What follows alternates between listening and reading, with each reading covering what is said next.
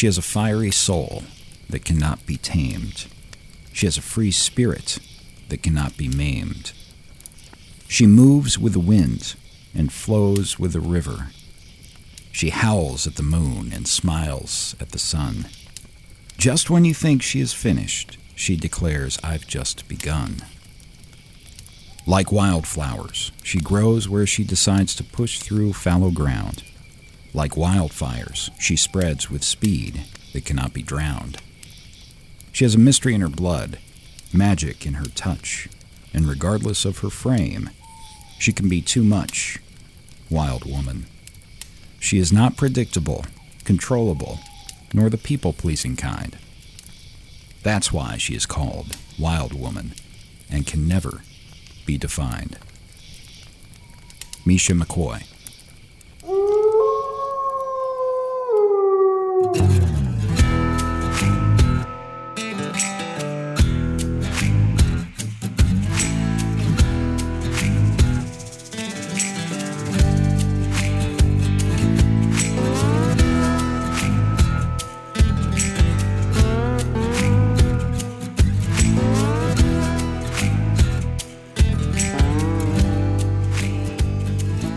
Welcome back to Dead and Gone in Wyoming, a monthly podcast telling the stories of this remarkable state's most enduring murders and disappearances.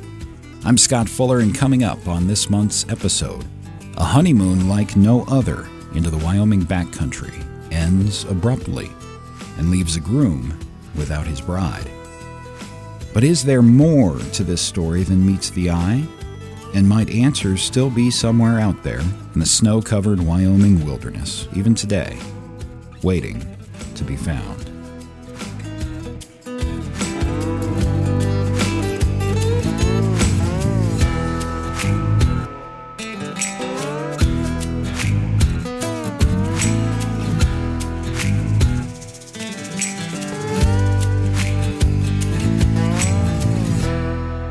I've always found amazing a specific stereotype that exists about Wyoming.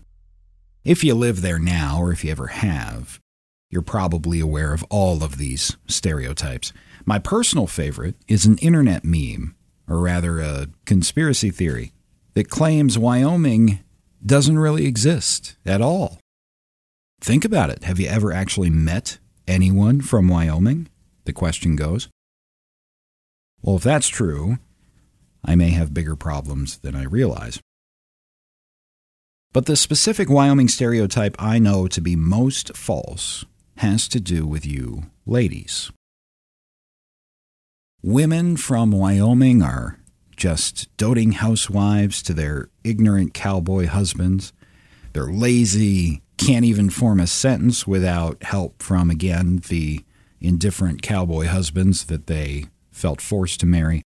Why else would any woman choose to live in Wyoming, after all? Because if it really does exist, there's nothing there but winter and cows and cowboys. Nobody who holds that stereotype, it seems to me, is aware of the irony in it. Esther Morris is most commonly cited as the reason that Wyoming is known as the Equality State, but there are many more. And Swain of Laramie became the first woman in American history to vote in 1870. Estelle Rio was elected to state office 4 years after Wyoming became a state. Later, she became one of the first women in America to hold national office. In the interest of time, I'll stop listing Wyoming's rich history of female empowerment there. But the stereotype of Wyoming women is not just ironic in its ignorance of history, it's also just wrong. And I'm inclined in this episode to give my own counter stereotype in response. It's been my experience that the women of Wyoming are strong more than any other thing, which is notable, a virtue enough. But I'll even go one further and contend to anyone who cares to know that there is, in fact, no stronger and yet at the same time kinder and compassionate person than a woman who was born and raised in Wyoming. It's a gentle strength that I can't say does not exist anywhere else, but it's palpable to anyone who takes the time to get to know anyone from Wyoming. Another irony is that the women who live in the equality state are perhaps the most ardent feminists in the country to this day. But that word, feminism, might mean something different out there than it does in other places.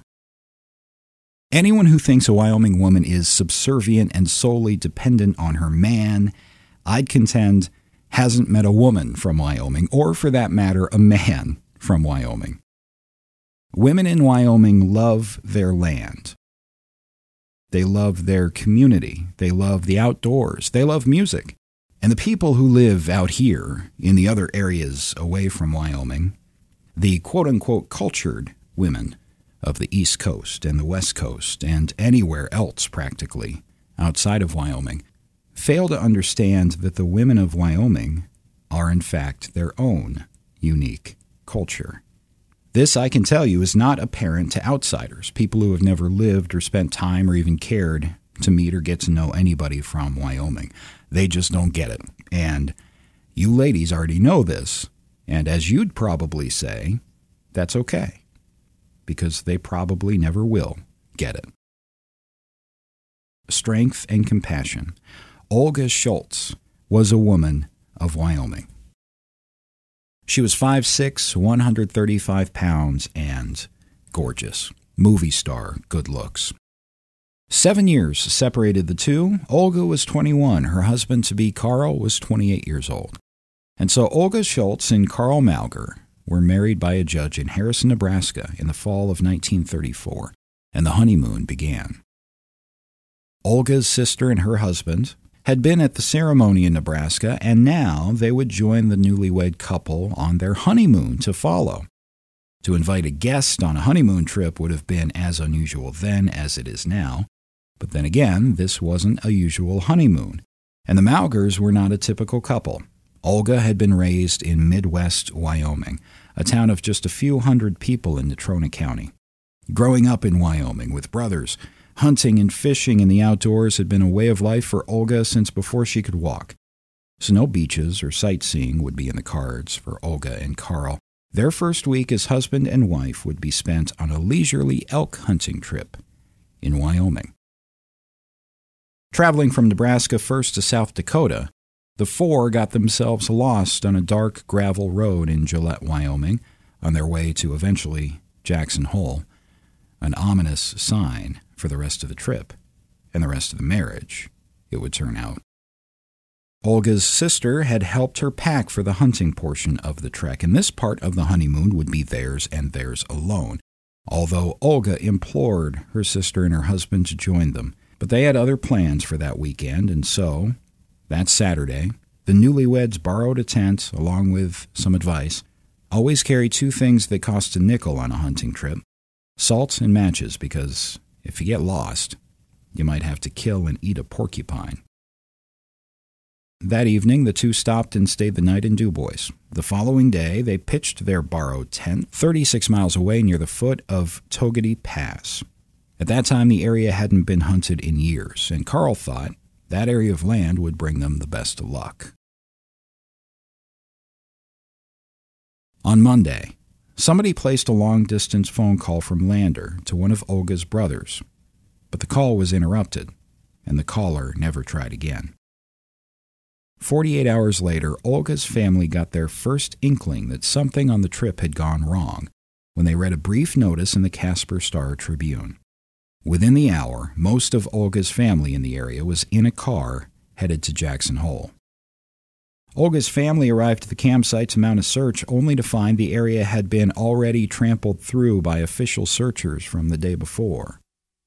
Goes without saying, their spirits were not lifted at the sight of this. They were behind, and something had happened to Olga in the Wyoming wilderness, probably around Sunday. And right away, at least, nobody seemed to know what. Not even her husband. Carl told searchers and Olga's family that he'd last seen his new bride on Monday morning as the two started out from their campsite. The two crossed a nearby highway and headed into the woods for a day of hunting. Olga was wearing mostly tan clothing along with a gray sweatshirt and lace-up hiking boots. She carried 2 sandwiches for lunch and a hand axe fastened to her belt. The 2 walked for about a mile, according to her husband, along a well-defined game trail toward the rocky top of a nearby pass. The going was tougher than either of them had expected, Carl said, due to the downed timber that had to be navigated along the path. As the 2 of them approached the summit, Carl felt a second wind. He was eager to reach the top and view the rugged valley below through his field glasses.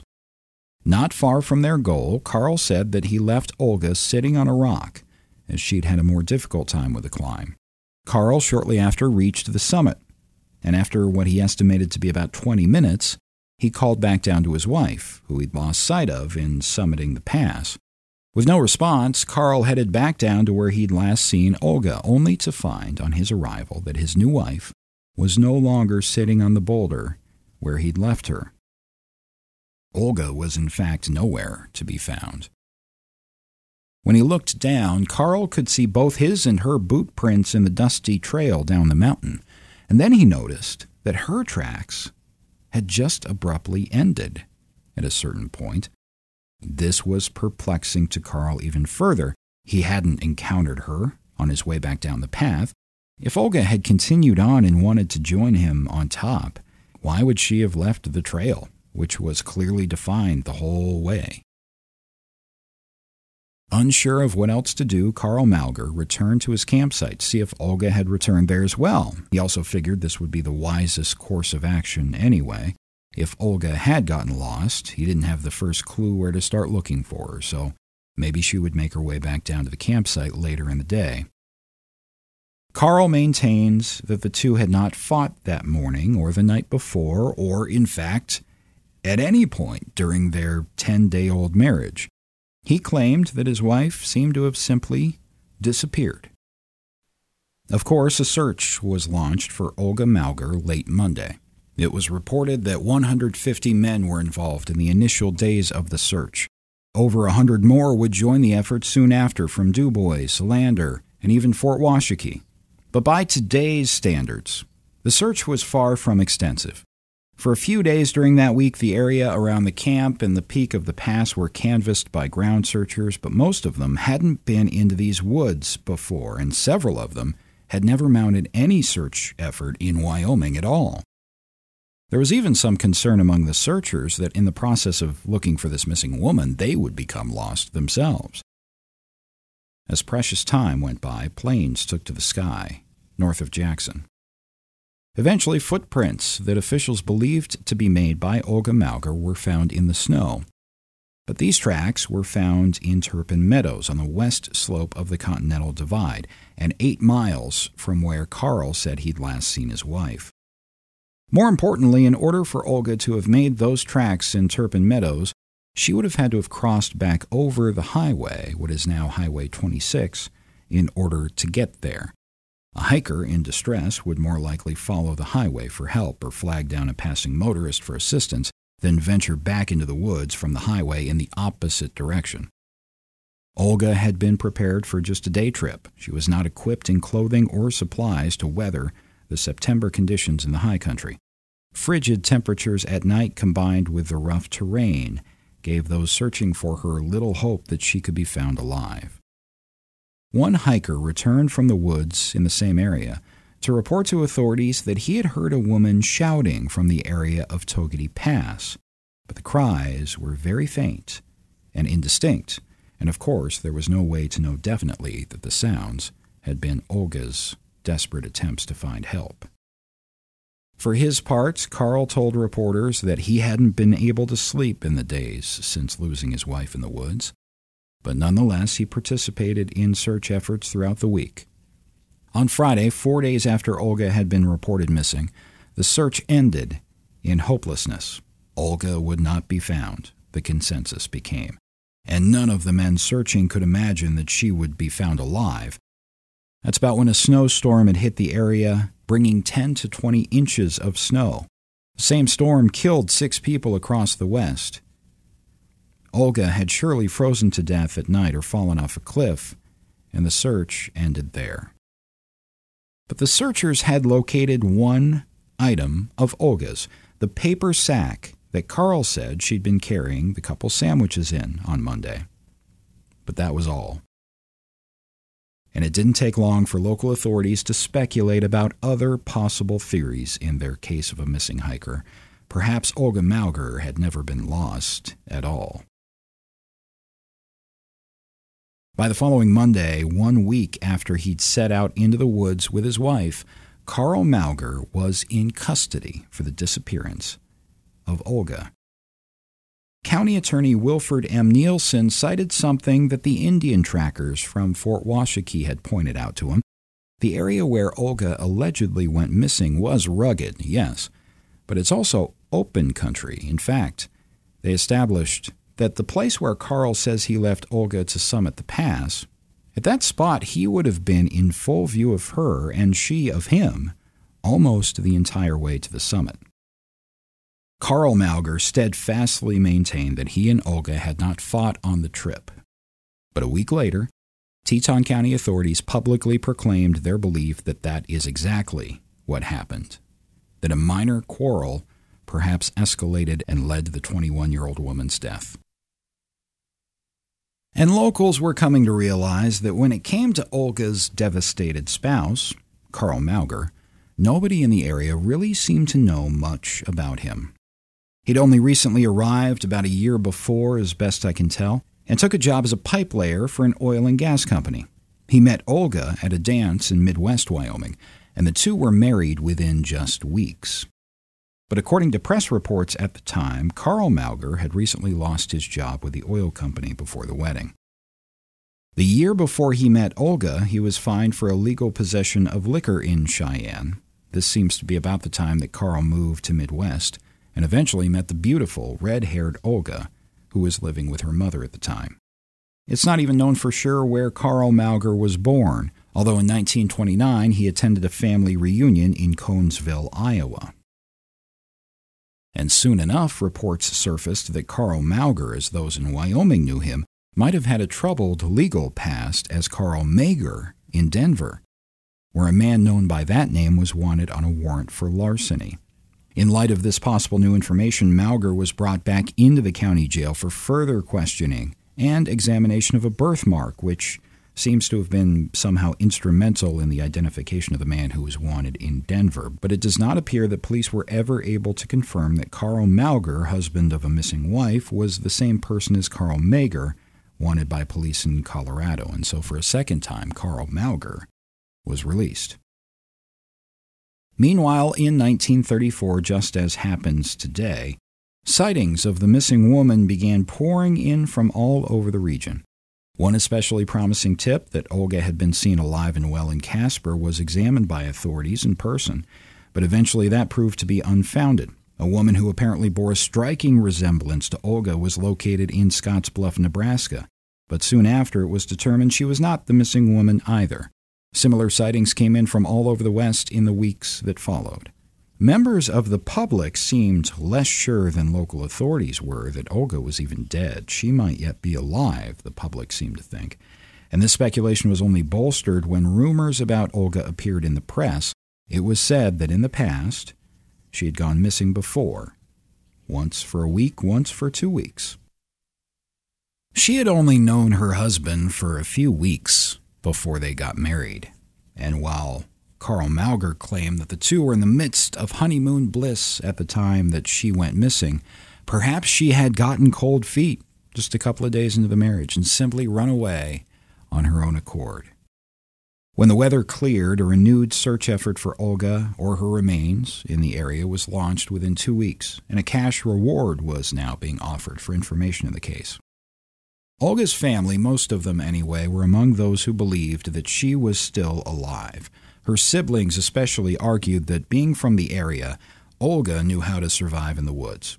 They theorized she'd planned to leave her husband soon after marrying him, and she took the opportunity of being left alone on the trail to hike back down and hitch a ride and leave. Carl Mauger, on the other hand, believed that Olga had somehow become lost on the trail and probably had died from exposure. After being questioned by police, He was rumored to have stayed in Casper for a time before returning home to Midwest, but this all is unclear. Apparently, by the following spring, he had made his way to Sheridan, also during this time for reasons I don't know. It's reported that the same Carl Mauger was, in fact, in the state of New Jersey. As Mr. Mauger settled into life without Mrs. Mauger, wherever that was, the following spring a new search was organized where she'd last been seen, and this time Carl would not be along, but a posse of 10 or so, including the local sheriff and that county attorney, would lead an effort into the mountains to again search for the 21-year-old when the snow cleared. An effort was even made to drain a nearby lake, but the lake proved too deep and too murky for that to be effective.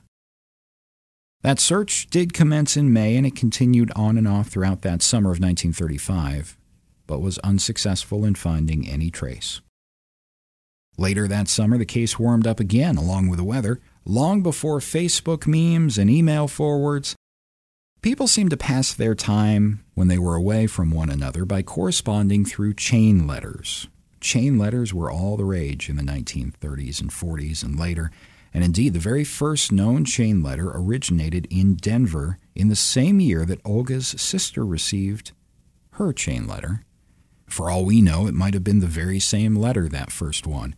If it was the same, the first chain letter promised the sender good fortune if he or she signed it and forwarded the letter on to several other people. The letter that Olga's sister received had Olga's name on it. It appeared among the other names on that chain letter. This led Olga's sister to believe that Olga was not only alive, but she had escaped to Wyoming and was now living in Denver. The belief was strong enough that Olga's sister contacted the Denver Police Department, which took the tip seriously. And so in July, a search for the mysterious Olga Yates, as the name appeared in the letter, commenced in the Mile High City. But Olga Yates, as far as we know, was never found either. Over several summers and fall hunting seasons to follow, authorities reminded those who would venture into the central Wyoming wilderness to remember to keep an eye out for any trace of Olga Mauger.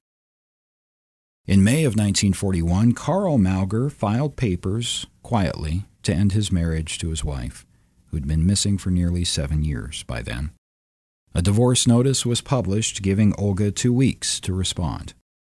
She never did.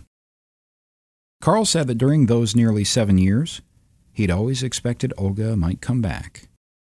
When she didn't, Carl married a woman he'd been dating back in Midwest, a woman he'd been dating right before he met Olga, a woman who, it's been rumored, was Olga's rival for Carl's affections, and the two moved to California.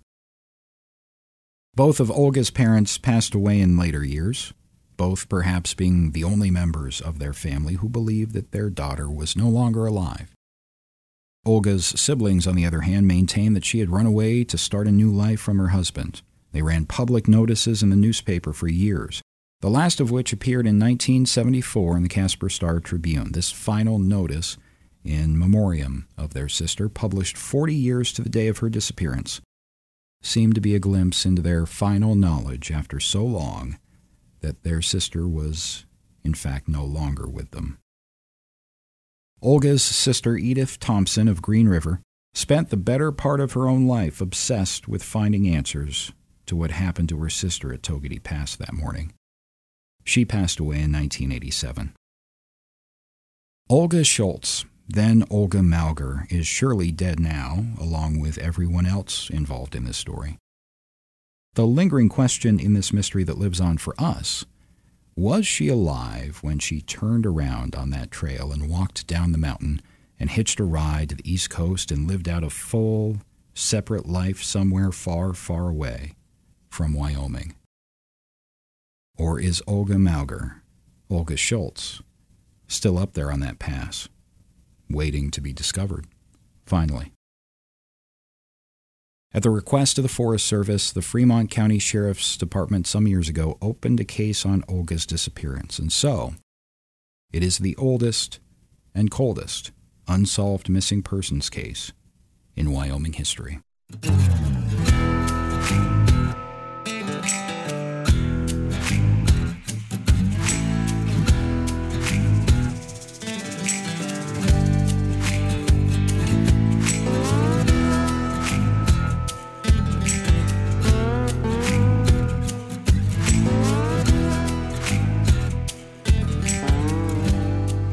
Thank you for listening to this episode of Dead and Gone in Wyoming. If you like the show, you can show your support by telling just one friend about it. Send them a link. Show them how to download if you have to. Special thanks to our Patreon supporters at patreon.com/Wyoming podcast. Their support is what's keeping the podcast going. Without it, we wouldn't be able to share these deepest mysteries that the West continues to produce for us even today. Email me if you like, wyomingpodcast@gmail.com. I love hearing your feedback. That's all the time we have for this week, but until we speak in June, for everyone at county10.com, I'm Scott Fuller, already looking forward to bringing you the next episode of Dead and Gone in Wyoming.